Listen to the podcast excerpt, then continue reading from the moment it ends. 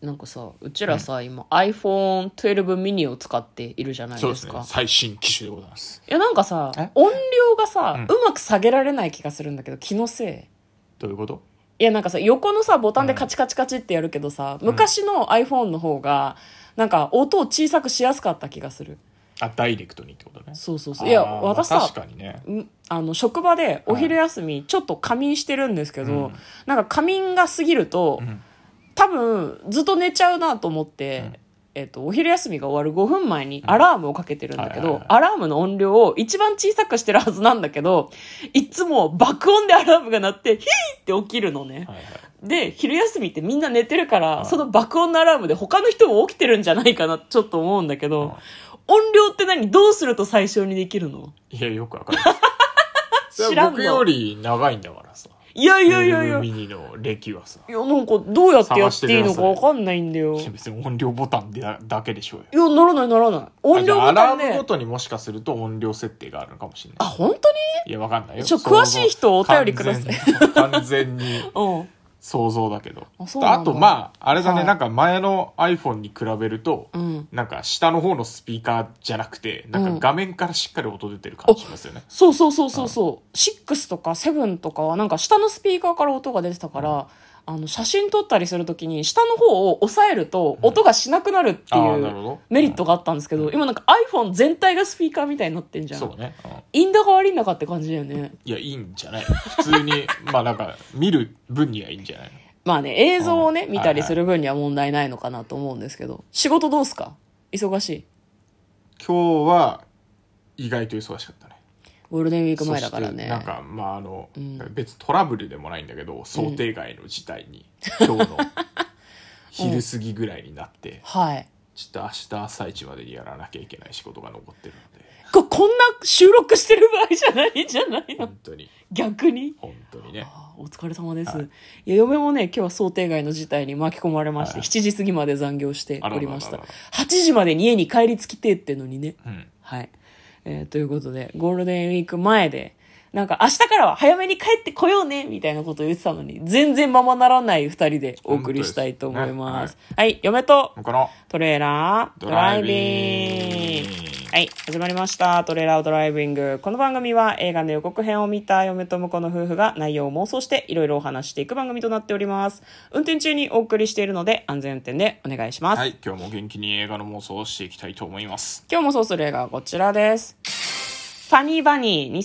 2021年4月29日公開103分の映画です日本の映画はいはい調べてみたところ、東京都以外では上映するそうですそうなんですよね久しぶりに見ましたねねなんか隣のあのなんか戦隊もののやつとかも開いてさ上映館検索ってあの映画 .com さんでね、はいはいはいやるんだけどさパッて押すとさ、東京都での上映はありませんっていうおー悲しいアナウンスがねそうだろう、そうだろ流れう。てるわけですよこれねゴールデンウィーク明け、緊急事態宣言明けには公開まあそうですすねるんじゃないですかね。はい、楽しみにしたいところですね。ということで、嫁と、 いや YouTube さっきこうタイトルコールしてる大丈夫いうん、もう終わるのかなってやいう終わ感んじ。ない終わんない終わんないすいません。まずは予告編の方を復習して、それから内容の方を妄想していきたいと思います。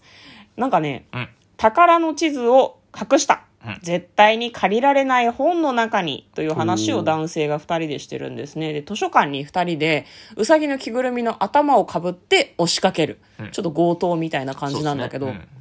まあでも要はあれでしょ、本に挟げてある、ん何宝の地図を取るだけだから、別にうさぎの被り物とかいらなくねって嫁はちょっとだけ思ったんだけどなるほどなるほどそうね昼間そっと図書館に行って取ればよくね、はいはいはいわかんないけど、まあ、なんか知らんけどうさぎの着ぐるみの頭をかぶっていくわけですよで彼らには悲しい過去があるらしいそれが作品の中で明かされます謎の先に待つ表と裏常識を覆した伝説の舞台待望の映画化うんほう中川大志さんと岡山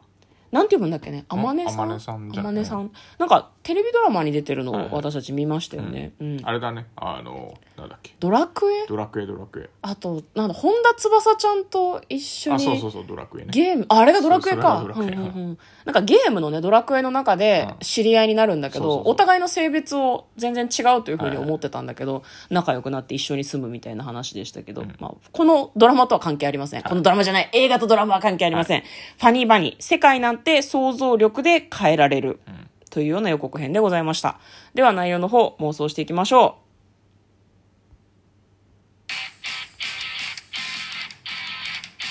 トレーラードライビング。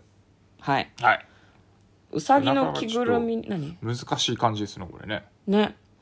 うさぎの着ぐるみによる図書館襲撃とラジオ局電波ジャック。うん二つの事件に隠された謎と悲しい真実とは。へえ。うーん。これでも舞台、元舞台なんですね。うん。好なんかそれだけで結構楽しみなんで。 きね。そう、元が舞台のやつは、なんか、あの、な、なんつうんだろうね。うん。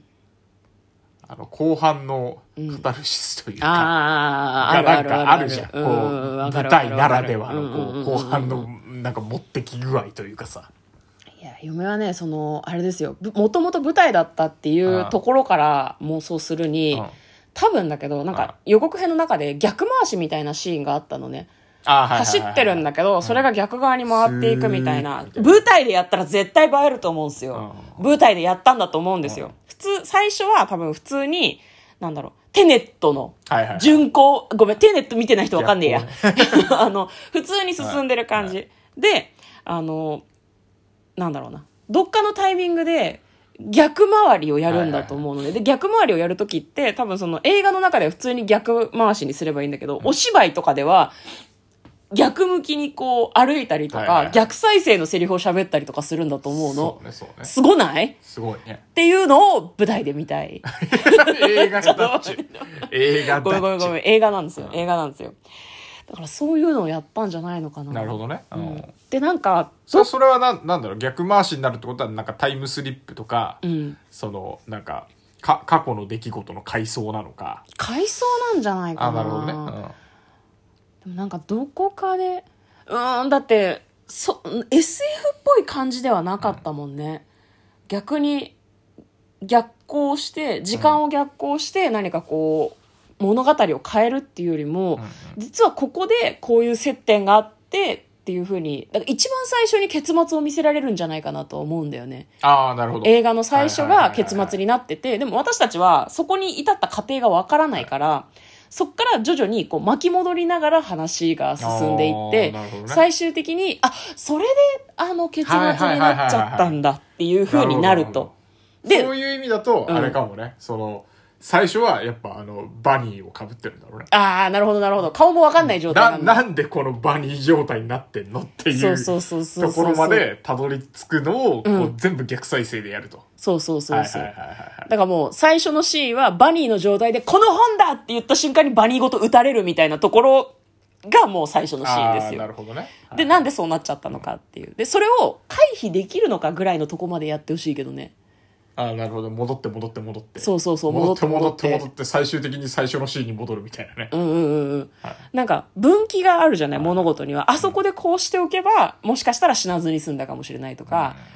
なんかそういうのまでやるんじゃないかなと思うんだけどね。で、逆光にげ逆、逆光っていうとテネットが出てきちゃうけど、戻して戻してを繰り返していって、最終的に二人が出会ったことが、もう何その事件の発端だから、はい会わないっていう決断をするしかないんだけど、なるほ